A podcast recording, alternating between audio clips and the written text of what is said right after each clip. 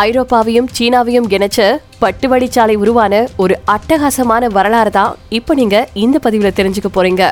சீனாவையும் ஐரோப்பாவையும் இணைக்கக்கூடிய பட்டு வழிச்சாலை உருவாக்கப்பட்டது கிமு நூத்தி முப்பதுல இருந்து கிபி ஆயிரத்தி நானூத்தி ஐம்பத்தி மூணாம் ஆண்டு வரைக்கும் இந்த புராதான உலகங்களும் இந்த சாலையில தான் வர்த்தகம் செஞ்சுட்டு வந்தாங்க. பட்டு வழிச்சாலை அப்படிங்கிறது ஒரே சாலையா இருவேறு கண்டங்களையும் இணைக்கல.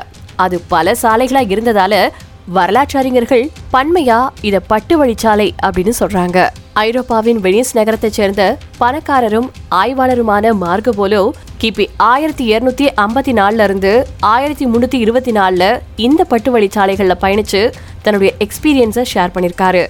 அப்போதைக்கு இந்த வழித்தடத்துக்கு பட்டு வழிச்சாலை அப்படின்னு யாரும் பேர் வைக்கலையா? கிபி ஆயிரத்தி எட்நூத்தி எண்பத்தி ஏழுல ஜெர்மனுடைய புவியியலாளரும் பயணியுமான ஃபெர்டினாண்ட் வான் ரித்தோபென் அப்படிங்கிறவரால தான் இந்த வழித்தடம் பட்டு வழிச்சாலை மற்றும் பட்டு வழித்தடம் அப்படின்னு பெயரிடப்பட்டிருக்கு. இவரும் சரி மார்கோபோலவும் சரி. பட்டு வழிச்சாலையில ரெண்டு துருவங்களை நோக்கி கொண்டு செல்லப்பட்ட சரக்குகளை பட்டியலிட்டிருக்காங்க. இந்த பட்டு வழிச்சாலையில எந்தெந்த பொருட்கள் பயணிச்சிருக்கு அப்படின்னு கேட்டீங்கன்னா ஐரோப்பாவில இருந்து சீனாவுக்கு குதிரைகள் ஒயின் திராட்சை நாய்கள் பிற விலங்குகள் விலங்குகளின் ரோமங்கள் மற்றும் தோள்கள் தேன் பழங்கள் கண்ணாடி பொருட்கள் திரைச்சீலைகள் தங்கம் வெள்ளி ஒட்டகங்கள் ஆயுதங்கள் மற்றும் கவசங்கள் மற்றும் மனித அடிமைகள் போன்றவை கொண்டு செல்லப்பட்டிருக்கா. சீனாவிலிருந்து ஐரோப்பாவுக்கு பட்டு தேயிலை சாயங்கள் விலைமதிப்பற்ற கற்கள் சீன தட்டுகள் கிண்ணங்கள் கோப்பைகள் குவளைகள் பீங்கான் பொருட்கள் இஞ்சி லவங்கப்பட்டை இப்படி மசாலா பொருட்கள் வெண்கல மற்றும் தங்க பொருட்கள் மருந்துகள் வாசனை திரவியங்கள் தந்தம் அரிசி காகிதம் வெடிமருந்துன்னு இதெல்லாம் கொண்டுட்டு போகப்பட்டிருக்கு. கிபி ஆயிரத்தி நானூத்தி ஐம்பத்தி மூணாவது வருஷம் துருக்கியைச் சேர்ந்த உஸ்மானிய பேரரசர் ஐரோப்பாவுடனான வர்த்தகத்தை துண்டிச்சுக்கிட்டு பட்டு வழிச்சாலைய மூடினாரு. அதனாலேயே வணிகர்கள் பொருட்களை கொண்டுட்டு வர புதிய வழிகளை தேட ஆரம்பிச்சாங்க. பட்டு வழி மூடப்பட்டதை அடுத்து ஐரோப்பியர்கள் கடல் வழி மூலமா கிழக்கிற்கு வழி தேடினாங்க. இது கண்டுபிடிப்புகளின் காலம். கிபி ஆயிரத்தி நானூத்தி ஐம்பதுல இருந்து ஆயிரத்தி அறுநூத்தி அறுபது வரைக்கும். இந்த காலத்துல ஐரோப்பிய கப்பல்கள் புதிய இடங்களை கண்டுபிடிச்சாங்க. அதுக்கு அவங்களுடைய கடவுள் மற்றும் நாட்டினுடைய பேரையே வச்சாங்க. இது போக மேற்கத்திய கலாச்சாரம் மதம் இதெல்லாம் புதிய இடங்களுக்கும் பரவ ஆரம்பிச்சிச்சு. அதே மாதிரி புதிய இடங்கள்ல கலாச்சார மரபுகள் ஐரோப்பிய மரபியல் மாற்றங்களையும் கொண்டுட்டு வந்துச்சு.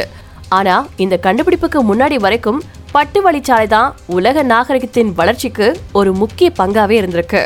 சீனாவின் ஹான் வம்சத்திற்கு முன்னாடியே பட்டு வழிச்சாலை பயன்பாட்டில் இருந்துச்சு. பட்டு வழிச்சாலையின் முக்கிய அங்கமா திகழ்றது பாரசீக ராயல் சாலை. கிமு ஐநூத்தி ஐம்பதுல இருந்து கிமு முன்னூத்தி முப்பது வரைக்கும் அச்சமெனிட் பேரரசின் காலத்துல இந்த சாலை நிறுவப்பட்டுச்சு. இன்றைய ஈரானின் சூசாவிலிருந்து இன்றைய துருக்கியில் இருக்கக்கூடிய ஆசியா மைனர் தான் மத்திய தரைக்கடலையும் ஆசிய கண்டத்தையும் இணைக்கக்கூடிய பகுதி. பேரரசு முழுவதும் இந்த செய்தி வழங்க தூதுவர்கள் குதிரைகளோட இந்த பாதையில தான் பயணிச்சாங்களாம். பாரசீக தூதர்களுடைய வேகம் மற்றும் திறனை பத்தி ஹெரட்டோட்டஸ்ல குறிப்பிட்டு சொல்லப்பட்டிருக்கு. மேசிடோனியாவில இருந்து கிளம்பின பேரரசர் அலெக்சாண்டர் பாரசீகத்தை கைப்பற்றினதுக்கு அப்புறமா இன்றைய திஜிகிஸ்தான்ல அலெக்சாண்ட்ரியா அப்படிங்கிற நகரத்தை உருவாக்கி காயமடைஞ்ச தன்னுடைய வீரர்கள் எல்லாரையுமே அங்கதான் விட்டுட்டு போனாரா? அலெக்சாண்டர் மரணத்துக்கு அப்புறமா இந்த வீரர்கள் உள்ளூர் மக்களோட மனம் செஞ்சுக்கிட்டு அங்கேயே வாழ தொடங்கியிருக்காங்க. இதுக்கு முன்னாடியே கிரேக்கர்களும் ரோமானியர்களும் சீனாவை செரஸ் அப்படின்னு சொல்லியிருந்திருக்காங்க. செரஸ் அப்படிங்கிறதுக்கு பொருள் என்னன்னு கேட்டிங்கன்னா பட்டு துணி இருக்கும் நிலம் அப்படிங்கிறது பொருளா? எனில் சீனாவுக்கும் மேற்குலத்திற்கும் கிமு இருநூறாம் ஆண்டுல இருந்து வர்த்தக தொடர்பு இருந்திருக்கலாம் அப்படின்னு சொல்லப்படுது. சீனாவின் ஹான் வம்ச பேரரசர் அதன் வடக்கு மற்றும் மேற்கு எல்லைகளில் இருக்கக்கூடிய நாடோடி பழங்குடி மக்கள் அடிக்கடி தாக்கிட்டு வந்திருக்காங்க. அவங்கள தோற்கடிக்க பேரரசர் வு தனது தளபதியான ஜாங்கியான மேற்கு நோக்கி அனுப்பியிருந்திருக்காரு. ஜாங்கியானின் பயணம் அவரை மத்திய ஆசியாவில் இருக்கக்கூடிய பல்வேறு கலாச்சாரம் மற்றும் நாகரிகத்தோட தொடர்பு கொள்ள வழிவகுத்துச்சு. அவரு அலெக்சாண்டருடைய படை வீரர்களோட கலந்து உருவான உள்ளூர் மக்களை அயோனியர்கள் அப்படின்னு கூப்பிட்டாரு. இப்படியா சீனாவுக்கும் மேற்குலத்துக்கும் தொடர்பு ஏற்பட்டுச்சு. சீனர்கள் ரொம்ப நாளா குதிரைகளை அறிஞ்சிருந்தாலும் மேற்குலகின் குதிரைகளை அதன் பெரிய அளவு மற்றும் வேகம் காரணமா விரும்பினாங்க. மேற்கத்திய குதிரைகளை பயன்படுத்தின ஹான் வம்சம் தன்னுடைய போர்களில் வெற்றி பெற்றுச்சு. இது பேரரசு வூவுக்கு குதிரைகள் இல்லாம வேற என்ன பொருட்கள் மேற்குல இருந்து வாங்கலாம் அப்படிங்கிற எண்ணத்தை வரவழைச்சிச்சு. இப்படித்தான் போர் பேரரசு வர்த்தகம் இப்படி பல காரணங்களால பட்டு வழிச்சாலை உருவாக்கப்பட்டுச்சு.